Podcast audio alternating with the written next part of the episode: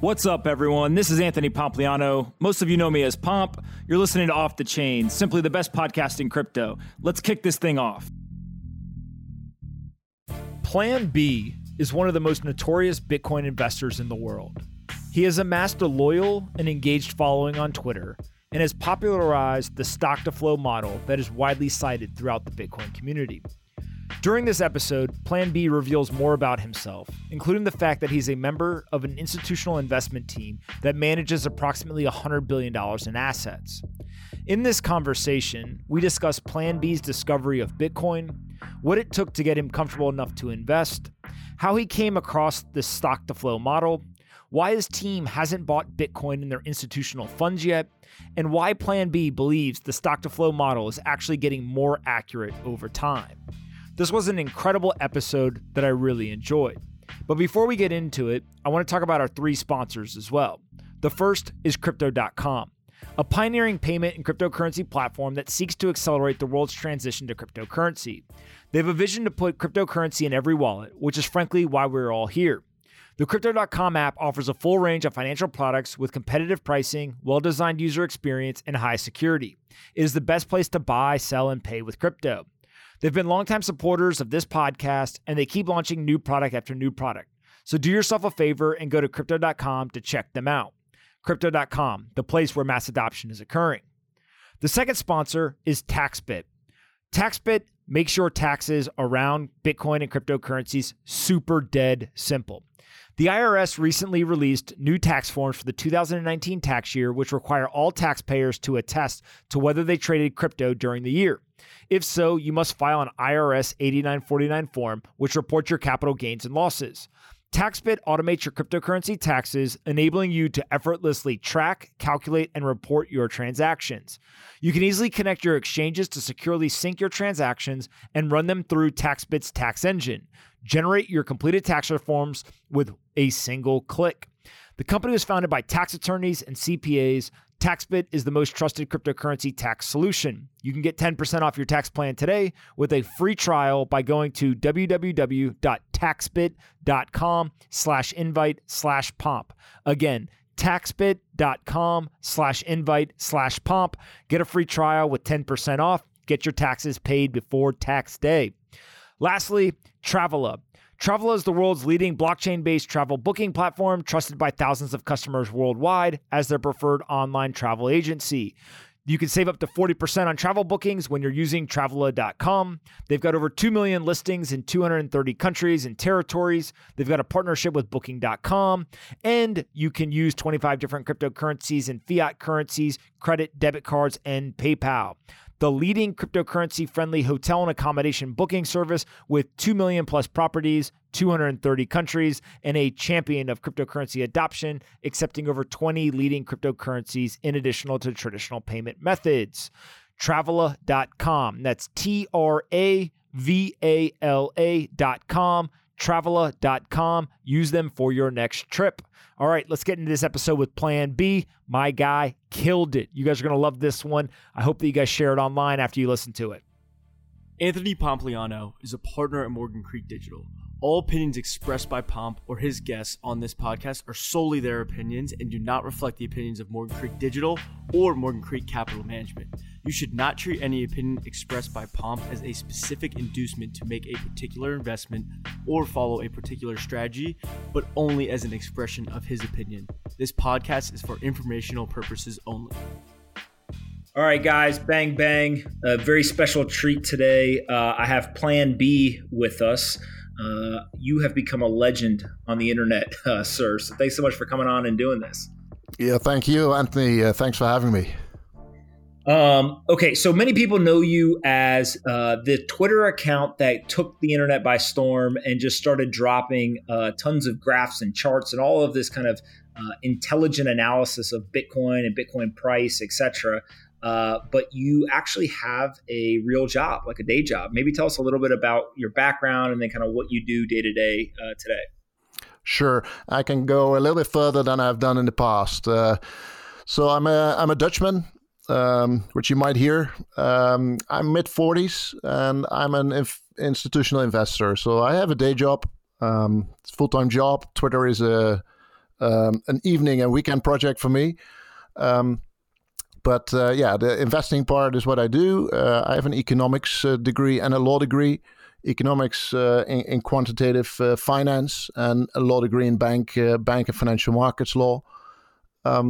Actually, my first job was at a dealing room in Germany where we did FX trading, and I got to know all the technical analysis indicators, which was really fun, and there were a lot of them. So actually, that was also when I experienced my first crash in 1998. The Asian tigers went belly up. Also Russia, I think, and some hedge fund, long-term capital management, with all the Nobel Prize winners in it. so that was a frightening experience right then.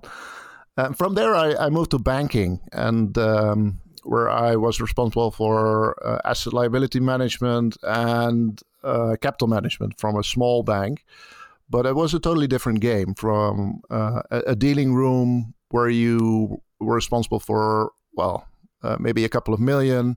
At the bank, it was a couple of billion. And, that's a couple of zeros, but it also changes the whole game. There I experienced the 2000 crash, the dot-com bubble when it popped. And also the aftermath with regulation in Europe. That was Basel, capital regulation, Basel II at the time. So we implemented that. And after that, I moved on to pension balance sheets. So life and pension balance sheet. And the fun thing there, it's even bigger than bank balance sheets. So this was tens and even hundreds of billions of assets to manage. A lot of mortgages in there, so that was one of my main assets on the balance sheet. Did a lot of securitization, especially with my legal background. I was quickly drawn to structured finance. So basically, all the stuff that you see in the Big Short movie, that was literally my 2008 year, and I really learned a lot of that because, 2008, I think everybody who worked in investment and was close to the fire sort of knew what was coming, because spreads were widening and it wasn't a total surprise. What was a total surprise was what the central banks did after that, the quantitative easing that started and the very low and even negative interest rates in Europe. So that, I experienced that from my job, from on a day-to-day basis, but it also made me question the system, and it made me looking for hedges and alternatives, Plan Bs, if you will, for the assets that we had on the balance sheet. And that's how I came across Bitcoin. I actually read the white paper in 2013. It's a little late, but still it hooked me from the start. But the price was, of course, very high at the end of 2013. It just went 10x, and I didn't buy. And a year later, it was $100 again. So my first investment in Bitcoin, that was a private investment, not as an institutional investor, was in 2015, and that's also when I started lurking the Twitter accounts for information, just lurking information, not actively posting. My first post was actually the March 2019 article about stock-to-flow, and from then on, it's crazy. 70,000 followers. It's hard to do it next to a normal job, but I manage till now. See where that goes.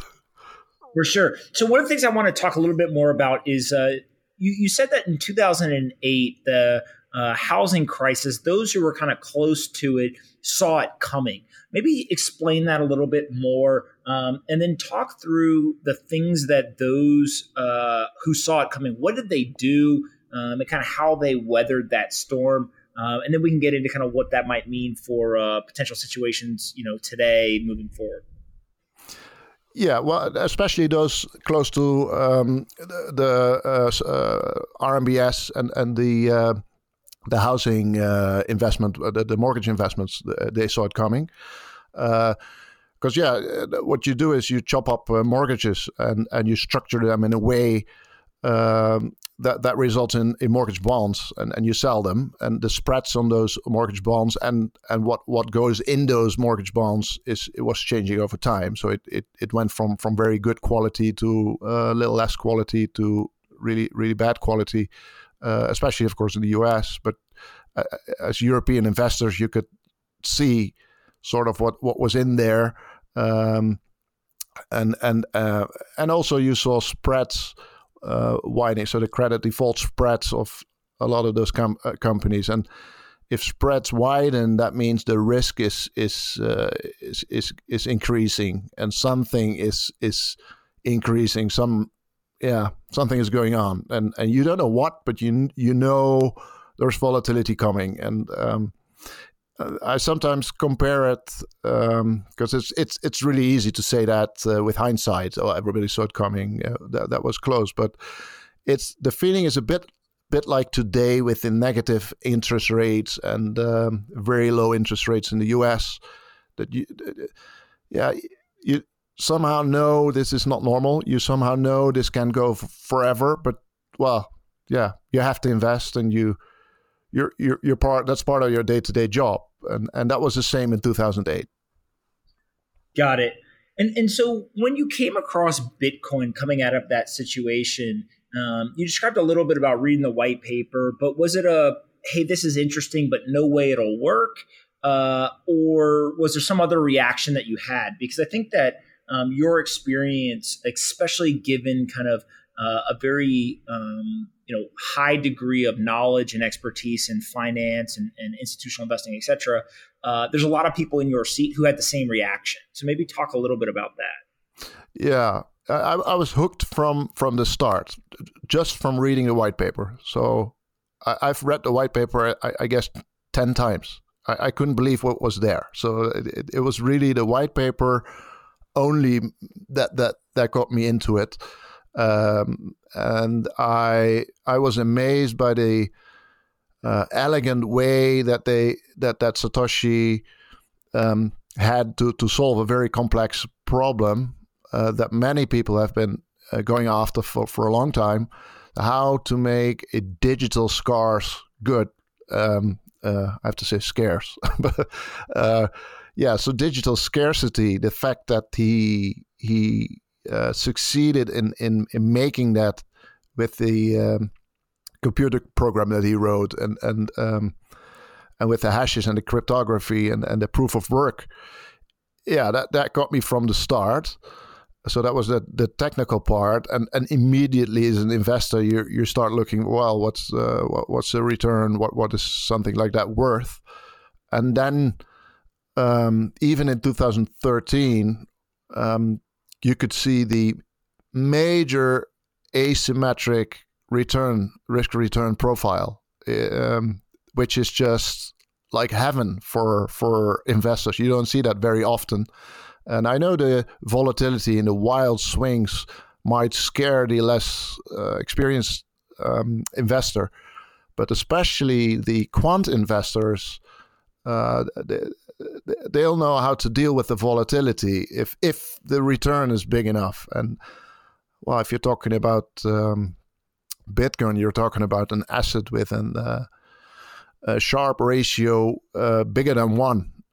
And actually, I don't know of any other asset with a Sharpe ratio that's bigger than 1, meaning that the return percentage is bigger than the risk percentage. And to give an example, I mean, Bitcoin can crash once in a while, then it goes like 80%+ down. So that's the risk, 80%. But you get rewarded for that risk with on average 200% return. Well, that's if you calculate that, and we'll talk about that later too, for sure. But that's an amazingly good risk return profile. So that, yeah. So you start thinking how to slice and dice that, how to structure that, how can we size investments that have less volatility, also less return, but keep this very juicy asymmetric risk return profile. So yeah, from a technical point of view, the invention of digital scarcity, as from an investor point of view, the asymmetric risk return, it was something I needed to know more about. And actually that was, for me, that was a very easy route. I never touched things I shouldn't touch. I never got scammed or lost Bitcoins. I just followed the route that the white paper laid down. In the references, there is, of course, Adam Back. He is very active on Twitter, so I started following him. Very fast, you can see who he is following and retweeting and stuff. So you got to Nick Szabo and Andreas Antonopoulos and well, all the Bitcoiners. And so I took it from there. And I think I'm in it almost 24/7 as far as my job allows it, but almost 24/7 ever since. I love it. And so when you read the white paper in 2013, you didn't really do anything, you said, until 2015. What was kind of the logic behind waiting for 2 years, right? So you kind of intellectually got intrigued and curious. Was it a price thing? Was it something else? Why wait? Yeah, well, it isn't easy for someone to buy his first Bitcoin. Also for me, I had to figure out wallets and where to buy it and stuff. And it took me about a month to read and be ready to buy. It was, I think, November or December. But then the price was already up 10 times, 10x. I think in a month it was, 1 or 2 months. So it's exactly those 1 or 2 months that I needed to prepare myself. And yeah, well that, my experience tells me that then you're a little late, and you might better wait for some better opportunity. Although I didn't have a stock-to-flow model or any other model at that time, my gut said just wait a little, and maybe this is I'm too late. That was basically the feeling. Where of course a year later in 2014, when it crashed again to $100. Dollars, then I thought, a little bit more attractive then. Yeah. I'm glad I didn't do it because it's dead. And then it went from 100 to 200, and from 200 to 300, and then I started thinking, it went 2x from the bottom, and it's rising again. This is the moment, boom! So I went in. That's awesome. And so when you started to do that, obviously you've made an investment in whole Bitcoin personally, but for a day job, you work at a fairly large institutional asset management firm or institutional investor. But you guys, along with pretty much 90+% of institutions in the world, have not added exposure to Bitcoin. Maybe talk a little bit about that balance between your personal opinion and risk exposure or risk appetite, and then what you have to do professionally, as a large institution, and how you balance those two. Yeah, that's a very interesting topic.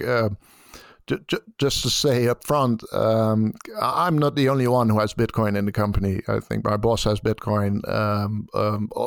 90% of my colleagues have Bitcoin, especially the quants, but also the investors themselves. But there's a big difference between investing your own money and investing someone else's money, which is basically what we do professionally. If you manage someone's pension money, Bitcoin is not the first thing maybe you think about. Although I think that could be a very nice fit, but the main classic assets that we invest in for pension money is, of course, fixed income assets like bonds, mortgages, consumer loans, everything with interest that you need for paying the pension. So things like, especially things like commodities, gold, and Bitcoin is like that. There's no dividend yield. There's no return in interest. It's not a very logical fit, and that's, I think, where a big difference is. And the other thing is the capital regime, the regulation. So you have a regulator as a bank, but also as a pension company, and regulators. They have a regulation that determines how much capital you have to hold for each asset class, and the more riskier the asset class, the more capital you have to hold. So Bitcoin isn't even on the list, so probably gets the highest capital charge that's there, which is okay because there is a return against it, but it doesn't really fit that regulatory capital framework. And the other thing is regulators, of course, the central banks we're talking about, they're not all that fond of Bitcoin. I think there's central banks that are more open to Bitcoin and cryptocurrencies. And I think the Dutch central bank is one of them, by the way. So they're very open. There are congresses, and they talk with fintech companies and with pension funds and banks. They have a very large congress every year. No, it's not every year, but it's once every several years. And I went to one. So that there's a very open discussion with the regulator, with the central bank. But it's not an easy fit, and it's also not something that is, how do I say that? A good topic to talk about in the meetings you have with the regulator. And that's also one of the reasons I'm anonymous, because I don't want my Bitcoin hobby to be of negative impact for my current employer. And the other reason, of course, is operational security. I think Satoshi gave the perfect example there. But it's by the way one of my dreams to be the bridge between the exotic Bitcoin world as it is right now and the more traditional finance world and investing world that I'm in with my other leg. Because I think I'm in a perfect position to be that bridge and to start those discussions. So I've already started those discussions, which resulted in some people buying Bitcoin themselves just to look, just to try, just to see what the asymmetric risk return profile could do for them. And some are very happy, some are not so happy, but everybody's learning, and I think it's a matter of time before you see the first banks and pension companies that have a balance sheet that invests other people's money to go into Bitcoin. Although I do think that the first and the more easy candidates will be funds, just so the asset management part of the firm that we have, they have funds, and people invest in those for their own risk.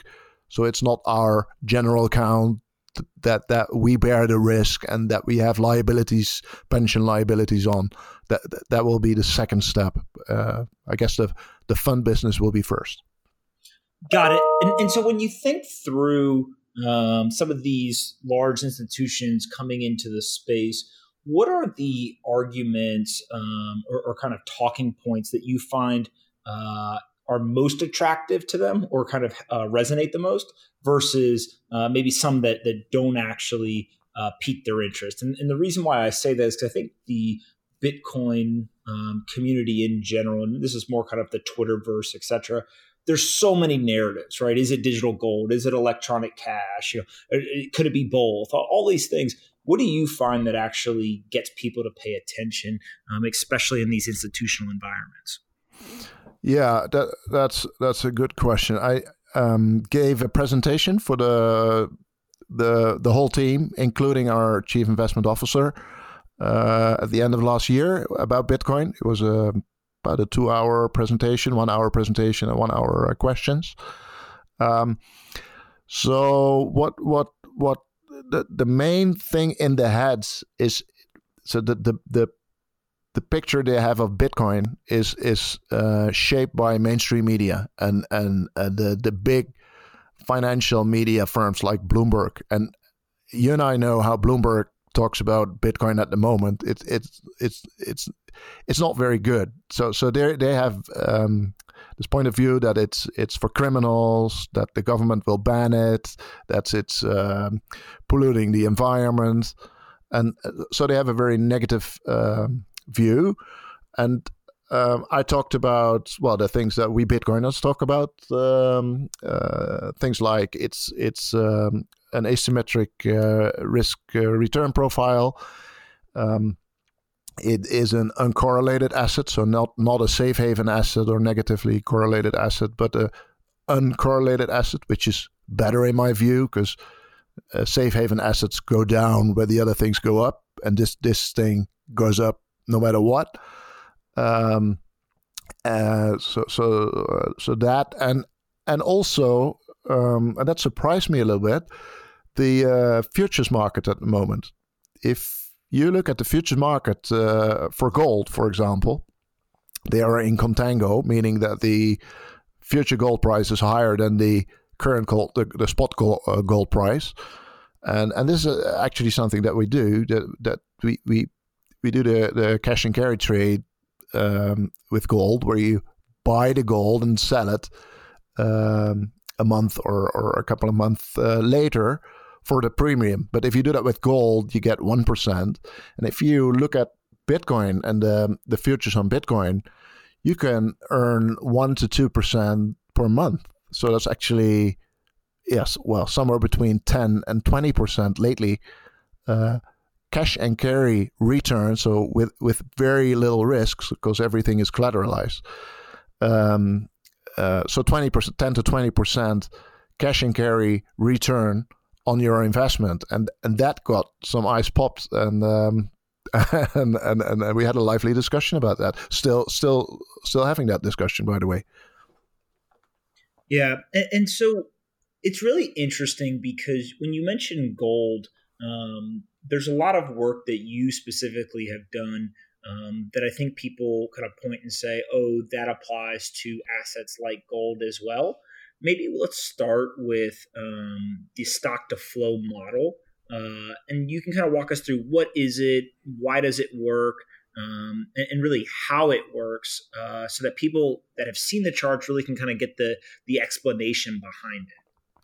Yes, yeah. So what I'm trying to do is shape the Bitcoin world and the investment view in terms that we're familiar, that we as investors, institutional investors, are familiar with. So the Sharpe ratio that I already mentioned, but the other thing that's really missing, I thought that was missing, was a fundamental model, and well, that's true for gold as well a little bit, because there is no fundamental valuation model for gold other than the cost of production of gold, and something similar was there for Bitcoin as well, but for me that wasn't enough. So I started actively looking for fundamental models for Bitcoin, and I encountered only technical analysis models. And having worked at dealing rooms, technical analysis is nice, and it's kind of a language to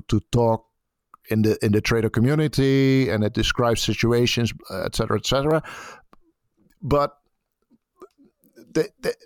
They don't really, maybe I shouldn't say that, but they don't really work well all the time, and it's very difficult to at least mathematically or statistically benchmark them and program them in a way that institutional investors understand, because institutional investors like banks and pension asset managers, they don't really use the technical analysis. So stock-to-flow is it's actually an attempt to quantify the scarcity, digital scarcity invention that Satoshi made, and gold was the nearest asset that I could think of, and I'm following gold actively for years. I am an old gold bug before I was in Bitcoin, and so I knew about stock to flow as a ratio of the amount of gold that's there above ground right now and the amount that's produced every year, and in gold that's 60. Around 60, so there's 60 years of production above ground, and that's really high because for all the other assets, silver, palladium, platina, it's really low, even close to one. So not very much stock. So I was reading Saifedean Amus's book, The Bitcoin Standard, and that, he is talking about stock to flow as well, but then in a Bitcoin context. So that made the click for me, like, hey, I could use the stock-to-flow concept, that's, a familiar thing in the gold community. I can use that for Bitcoin as well, and let's see how that calculates. So I made the model and calculated stock-to-flow for Bitcoin over the last years, and sort of correlated that, plotted that first against the price, and that was this very nice straight line in the logarithmic space. So, yeah, from there it was a small step to go to the formula that is familiar now, and that's the stock-to-flow model that came out of there, and that is actually the first time I had some anchor, some fundamental statistical model that I could rely on to say something intelligent about the price, and I was very happy that this model was verified by others, by many others, I might say, and especially the addition of co-integration that Nick from Australia did was crucial, because I talked about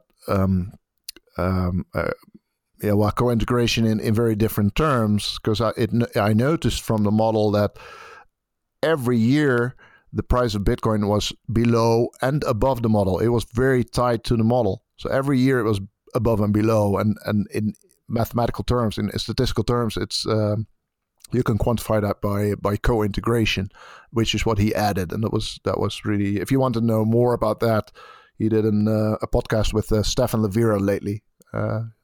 Make sure you listen to that, and then later on, the model when it was published, it got some real attention, and others verified it as well, like guys like Marcel Burger from Burger Capital, but also Manuel von Bayern, Landesbank, and Mark from the Gold Fund, Incrementum.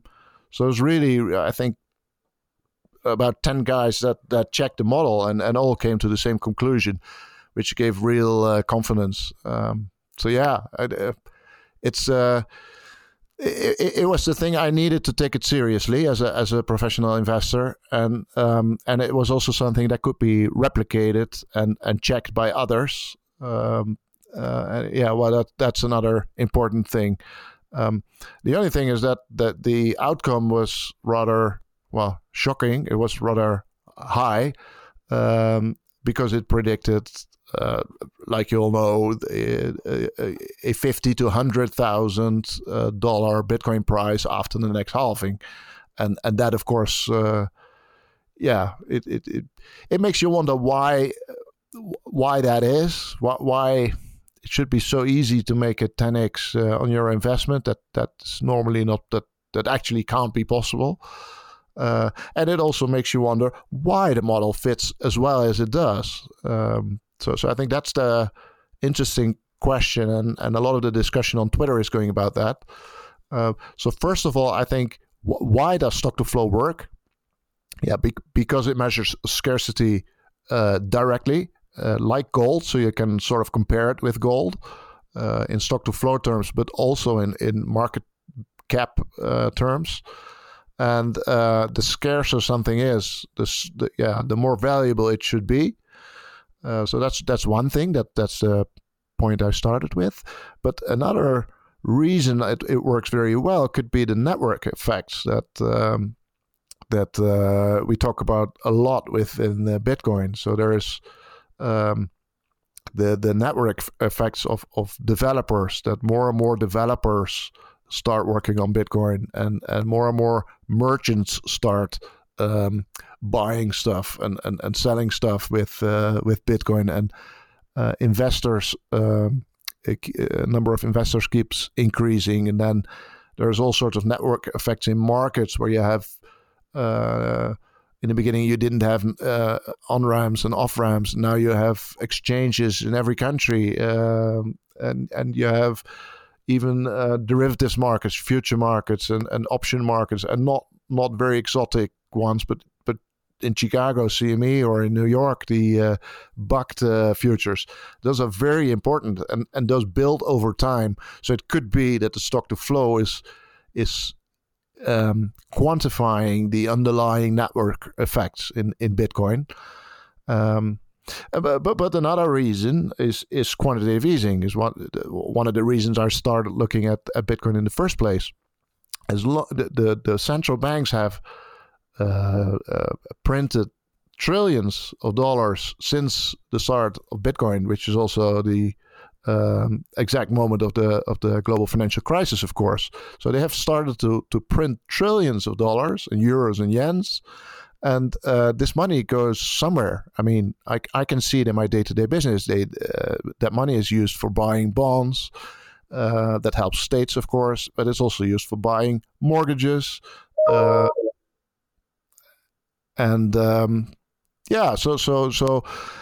it could be that a little bit of that money is somehow finding its way into Bitcoin, and that Bitcoin measures the increase in money supply, if you will, of all those fiat currencies. And I have tweeted once that as long as the central banks keep printing, the Bitcoin keeps rising. It could be some truth in that too. And maybe a fourth point is, why does stock-to-flow work? It only works if you have hodlers. So the hodling, of course, is a term in Bitcoin that everybody uses, but it means that there are people that really believe in Bitcoin no matter what, somehow, sometimes. So they stick to it, they keep the Bitcoin through crashes, and they're the real hodlers. And you need the hodlers to create a high stock-to-flow value, of course. It's like companies that prefer very loyal shareholders, that you know, if there's a crisis or something going on, they don't immediately sell your stock and split up your company, but let you build that. If they have the vision that you have, those are the ideal shareholders. And the same is true for Bitcoin, I guess. I guess the holding, the hodlers, and the holding, the act of holding, is very important, and might also be something that is quantified by stock to flow. How much of the stock to flow model do you think that, like, the accuracy of it is derived from this programmatic scarcity? So scarcity is one component, obviously gold and Bitcoin share, but the idea that the scarcity is so programmatic and predictable, does that help that stock to flow model kind of hone in on the accuracy, or does that not really play a part, you think? Yeah, I don't know. It certainly helps with the prediction, of course, because it helps if the variable that you use to predict is mathematical thing, and it's deterministic. It's we know stock to flow for 100 years to come. So that really helps with predicting something, that you don't have a stochastic variable there. And what you also see is that the relationship, the co-integration, is getting stronger over time. So that's very interesting and a mere recent discovery, but the co-integration is getting stronger and stronger. So it will be very interesting to see how that holds after next halving.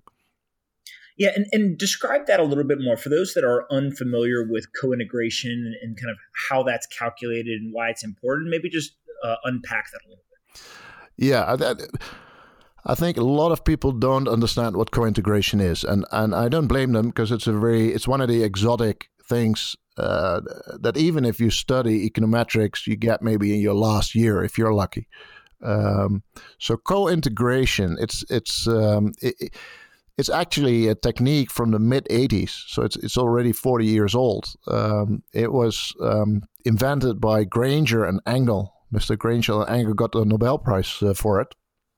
And why did they come up with this co-integration formula or technique? It was a solution for an economic problem that they had in the mid-'80s, and that was that there was a lot of spurious regressions. So in the 80s, when the computers, of course, went mainstream, everybody was running regression analysis on economic time series, macroeconomic, but also financial markets. And then, you could correlate those time series and then draw all kinds of conclusions from there. But the big problem with time series analysis, and especially with regression, is that there could be spurious regression. So you find a correlation, a very high R-squared, and but it says nothing. It's just a spurious regression, and they made a lot of mistakes with that. So Engel and Granger came up with this technique to test if the regression was spurious or not, which is very, very useful.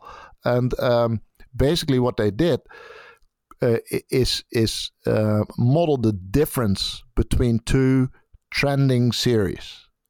And by trending series, I mean time series that go up or down, that are non-stationary, as we like to say. So, for example, stock-to-flow is something that goes up all the time, you know that, and so it's trending up, and the same is true for the price of Bitcoin.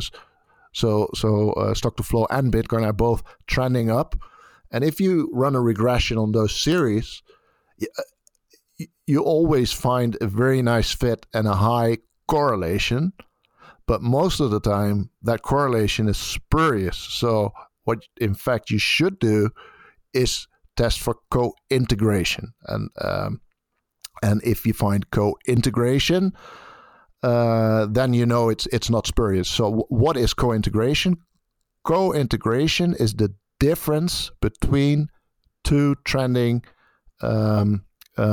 series, and if so, for example, the stock-to-flow model has this step function that we all know, and Bitcoin is moving around that, but it stays very close to the model value. And what you do is you analyze the difference between the model value and the actual Bitcoin value, and if that difference is stationary, which means it is sort of it's normally this. Actually, if you look at the residuals of the stock to flow model, it's a normal, very nice normal distribution of the errors of the residuals, and they stay together, and that's what it is. The popular story that goes with it is the story of the drunk and the dog. So the drunk is walking in a random way because he's drunk, and his dog is also walking in a random way, but they're connected with a leash.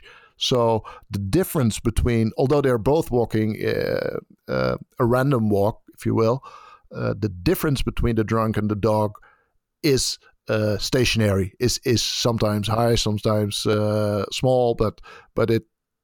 There's a relation in the, so they are co-integrated, and how do you calculate it?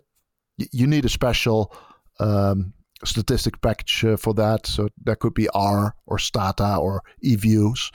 And but you can also do it in Excel if you know what to do. And yeah, I have a tweet about that, but it's quite technical. But you can do it in Excel as well. You just have to measure the distance between the two, between the model values and the actual values, and run a regression on that one. So yeah, obviously stock-to-flow and Bitcoin price are co-integrated, and that means it is not spurious; it's real. And all other models that I know, all other time series that I know, are not co-integrated. So that's a very important finding. I looked at hash rate, I looked at difficulty, at time, at well, every the number of accounts, the number of active addresses, the number of bitcoins. They all show a very nice regression. They all have a very nice R squared, but none of them are co-integrated. So they're all spurious except stock-to-flow, and that is the real importance of stock-to-flow, of co-integrated stock-to-flow and Bitcoin price. Got it. And then when you think about the stock-to-flow and co-integration, how does this intersect with this this efficient market that you've been kind of talking about recently and looking at? Yeah. That I got a lot of critique, of course, and that's good. That's why I put it out there and didn't keep it for myself and trade on it or invest in it. So the critique was there's no demand in there, and or it goes to infinity, or there's only two halvings. It doesn't work for altcoins, etc., etc. Those critiques are not very strong. I think we argued about those a lot, and I think they're debunked all. But I don't know if this is the time to. To talk about those, but the efficient market hypothesis is, I think, the Steelman argument against the model. If I were to argue against stock-to-flow, I would argue the efficient market hypothesis argument. What it says is that free money doesn't exist, so there's no free lunch, and the fact that you use information that's out there in the public and a formula that is publicly known means that everybody knows it, or the market knows it at least, and that could not be a source of it. That could not be a profitable thing because it's out in the open. And there's theoretically actually three variants of the efficient market hypothesis. One is the weak variant, that says you cannot use price data alone, so univariate data, to predict the price of anything. So you cannot use historical data of Bitcoin to predict Bitcoin. That's the weak form of efficient market hypothesis. And it basically says that technical analysis cannot add value. I think most investors, economists agree that that's true. So the weak form of efficient market hypothesis is true. Then there's the strong form of efficient market hypothesis, the other end. And that says, yeah, if you have inside information, for example, about a merger of a company, that can be used for making money and making profits. And that's also why that is illegal to use inside information. And it's important to note that not everybody needs to know this inside information. Even if there's one or a couple of people knowing this information, they will buy or sell or whatever that information implies, and they will move the price with that buying and selling. So most investors and economists also believe in the strong efficient market hypothesis. And where it gets fuzzy is in the third variant of the efficient market hypothesis, that is the semi-strong efficient market hypothesis, and that tells you that even so, not insider information and not price information, but fundamental information, multivariate models like the stock-to-flow model, it cannot be used to make a profit in the markets because all that information is already publicly known.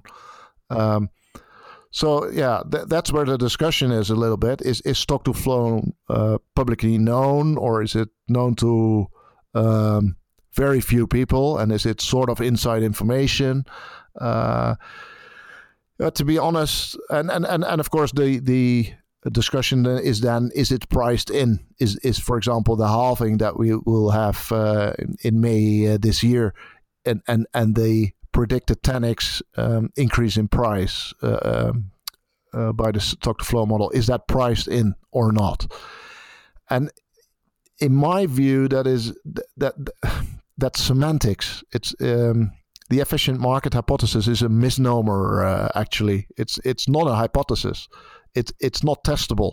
You cannot apply statistics to it. So,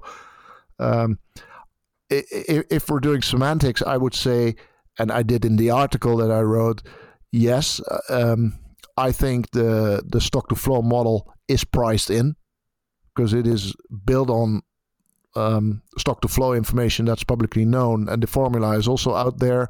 And like inside information, not everybody needs to know it, but if like 1% of my followers knows it, or some bigger investors know it, well, you know it, and I know it, so we will use that information to move the market. So in that way, it's priced in. But again, I think it's semantics, and I'd rather talk about something else that we also professionally talk about, and that's risk. We never talk about the efficient market hypothesis when we invest professionally. We just assume it's there if it's a reasonably efficient and big market, like I think Bitcoin is, with 100 billion plus market cap, futures markets, etc. I also show that in the article that it's pretty efficient if you look at foreign exchange rates and Bitcoin. So if you assume an efficient market, then it's much better to just look at the risks, and are they priced in a right way? And there's a couple of models for that: capital asset pricing model, the Black & Scholes option pricing model, that can be used. But basically, it means that the stock-to-flow model with its high prediction and its major opportunity is known and is priced in. But there's also all sorts of risks that people see, that the market sees, that investors see, that are also priced in. And some of those risks are, for example, the government ban that all my colleagues are afraid of, or the futures manipulation. That's something that a lot of people in Twitter talk about, or the Mt. Gox or Plus token scam, people selling pressure. That's a big risk, or minor capitulation. It's a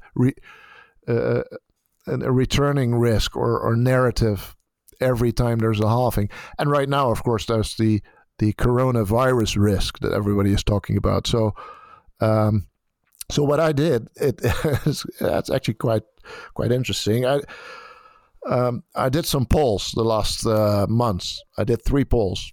The first poll was 3 months ago. I asked, "What is the biggest risk you see?"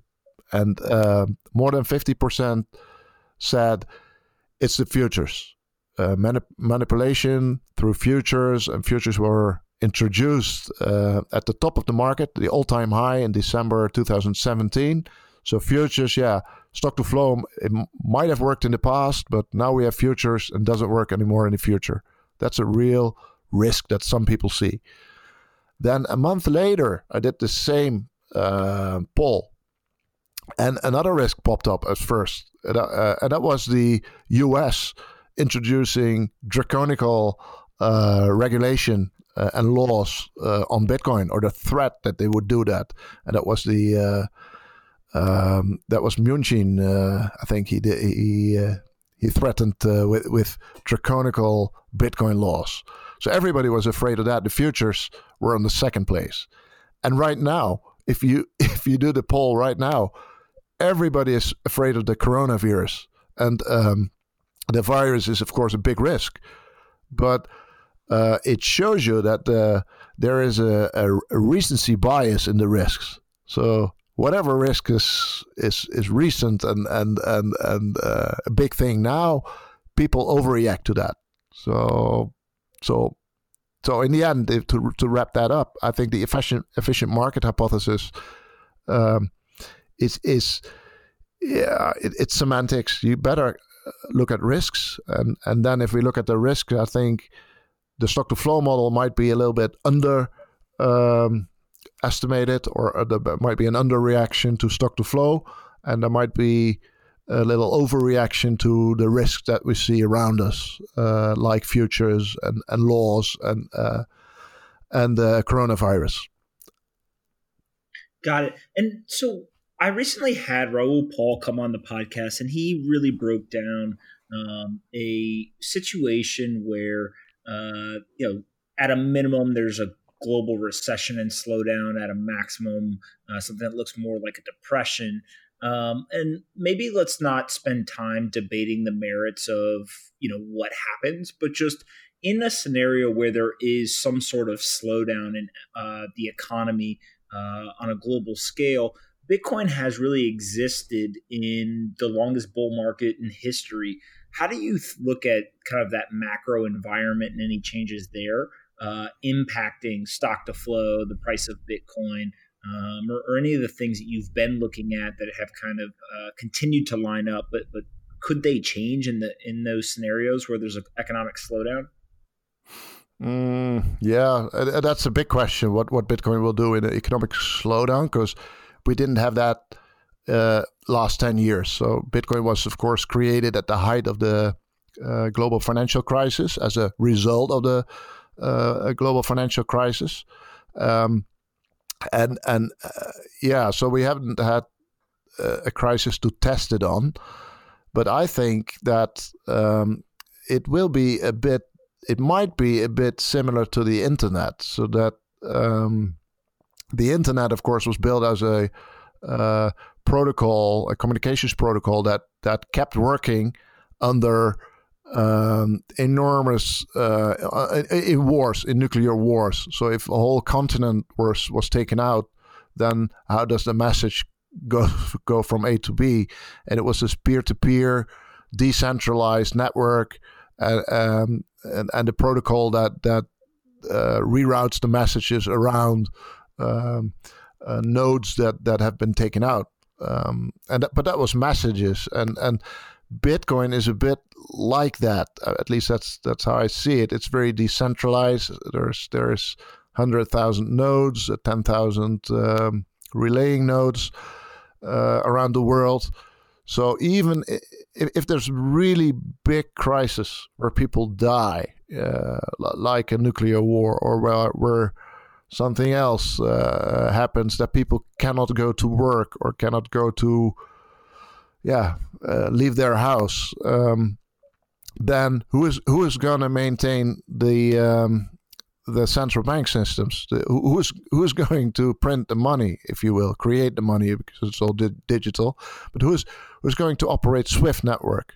Who's going to make the ATMs running and put money in the ATMs and all that stuff? So there is a whole network of companies and people and costs as well related to the current financial system. And I guess in a situation like that, it doesn't matter what happens, Bitcoin will relay transactions. It will keep working, even if all the nodes on Earth are gone, because there's also nodes in space. There's satellites with Bitcoin, with the whole bit, with all the Bitcoin transactions, and that can relay transactions. So if you ask me, I think Bitcoin is made for a situation like that. Yeah, it's super interesting, because it's one of these things when we go and talk to the institutional investors, particularly in the United States, the non-correlation to other assets and kind of this belief that it can be that chaos hedge has been something that has resonated. But to your point, there's been this bull market that has kind of raged on And obviously we see now the central banks are going to do everything they can to keep that going. But it's definitely an interesting thought process, I think. But ultimately, we're going to see what happens at some point. You know what's also very interesting, and maybe that's a question for you, because it must be very difficult for Americans to really understand what it is to live in a country where there's negative interest rates. For example, in my country and in Germany, the whole yield curve from 1 month to 30 years is below zero. There's no interest rates. So you pay money if you invest. And that's a real situation. And in America, you read about it, but you don't feel it. It's the only country where the yield curve is still positive. And you see that turning south rapidly, of course, recently. But what if the U.S. is going sub-zero with their interest rates, and there will not be any country with positive interest rates left? What I see around me is that people get personally very interested in Bitcoin if they see that they get negative interest rates on their money at the bank, which happens in Germany and happened in the Netherlands. It's actually the day after the press release that the banks go negative interest rates, I get calls from people how to invest in Bitcoin. So that will be very, very interesting if that situation will sooner or later be also true for the U.S.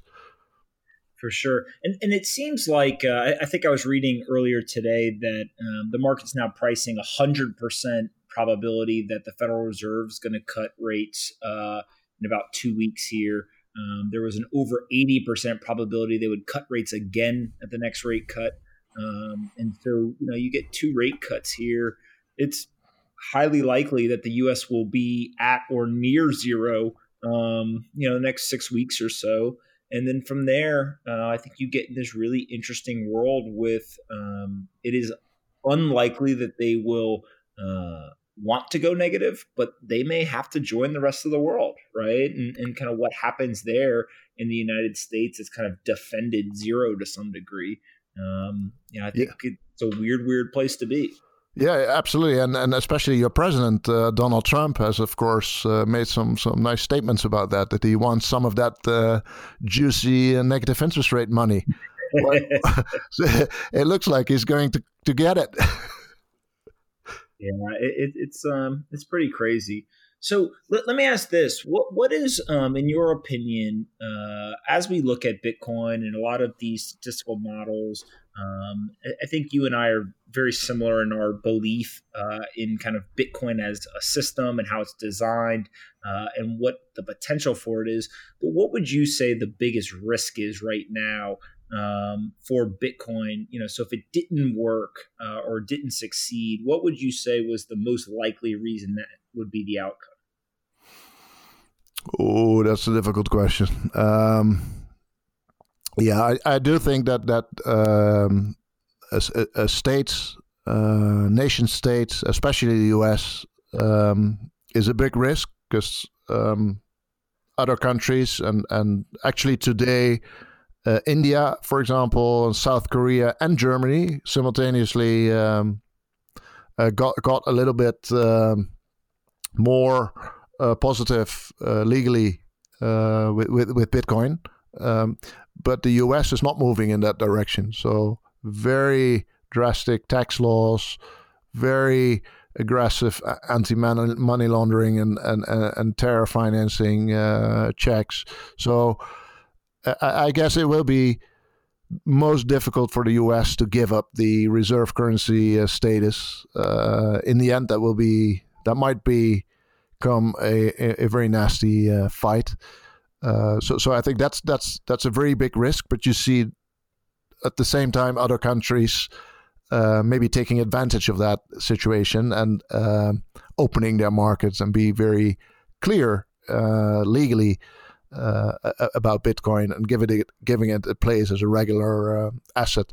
So that's a risk. The future markets I don't really see as a risk. I mean, I see it as an opportunity and as a network effect that strengthens Bitcoin, because, yeah, well, you know, as a miner, you're very happy with future markets because you can take the volatility out of your revenue stream. You can sell the Bitcoins that you expect to mine for the next, well, 6 months at least, and you can sell them on the future markets and don't have that exchange risk if you convert it to dollars. And so you can do that with futures, and the buyers of those futures are, of course, the funds that don't want to hassle with the keys and the storage and insurance. So there is a bit of a premium. As you can see, the future markets are in contango, and I think they're a very natural place where miners and trackers and funds meet each other. Of course, there is room for governments, that same governments that don't like Bitcoin, to suppress the price, to manipulate the price. Like, well, I think it's now a fact that they did that with gold. But on the other hand, it's a very... manipulation with derivatives like futures is, in my view, it's like pushing a ball under the water. You can do that temporarily, but not all the time. And you can do it long, but you get tired, and then it goes up. And you see, for example, with futures, with the spoofing, they hit the price down, but it made an opportunity for real believers in gold to buy the actual physical gold, and you've seen for years and years that all the physical gold is going to the east, is going to China and India, etc., and that's where it is right now. So yeah, in the end, you'll lose if you manipulate the market. You can do that temporarily, but not all the time. So I don't think that is a big risk. Coronavirus, of course, yeah, is a big risk now, but we've had viruses last 10 years, like the swine flu and MERS and there was another one. I'm not a doctor. I cannot assess the risk really well. For sure, it will have an economic impact. But if you look at it from an investment point of view, it's also very probable that we overreact to this risk. So I think in the end, what the question that you have to answer as an investor or a potential investor in Bitcoin is, okay, there's all those risks on the one hand, and there is a, well, sort of fundamental model or value on the other hand, stock-to-flow or whatever. And what is the chance? What do you really think the valuation model, the stock-to-flow model, has a 90% of failure? So even if there's a 10% chance that it's right, regardless of all the risks there are, but if there's a 10% chance that the Bitcoin value will go to 100,000, then it might be an interesting bet already. And I think those are the numbers that we have to weigh. Everybody has to do that in context of his own risk preference, but 10% success chance, I think chances are higher than that. I tend to agree. I definitely tend to agree. Listen, I really appreciate you taking the time to do this. You have some of the most clarity in your thought process that I've seen in the space. And then obviously, given your background, it's super cool to kind of see you balancing the personal, interest and frankly, belief with the institutional and kind of professional work that you do. So first of all, just from everyone, I think in the Bitcoin community, thank you. The work you've done with the stock-to-flow and stuff has been incredible. And then, if people can want to get in contact with you or find you, is Twitter the best way to do that? Yeah, Twitter. I'm on Twitter, so that's Plan B at $100 trillion. And I'm on GitHub. So there are all the data and the articles. And also the models, the formula, they're all open source. So if people like to play with them themselves, please be my guest. And if you have questions, please reach out. Hey everyone, Pop here. If you like this episode of Off the Chain and want to help us take crypto to the top of the Apple, Spotify, and other podcast charts, please do us a favor and rate, review, and subscribe. To review, simply go to the Off the Chain homepage, scroll down until you see the 5 blank stars. Taking 15 seconds to fill those stars in and leave a quick review goes a long way in helping us take the entire crypto ecosystem to the top of the charts. I appreciate you listening and see you next time on Off the Chain.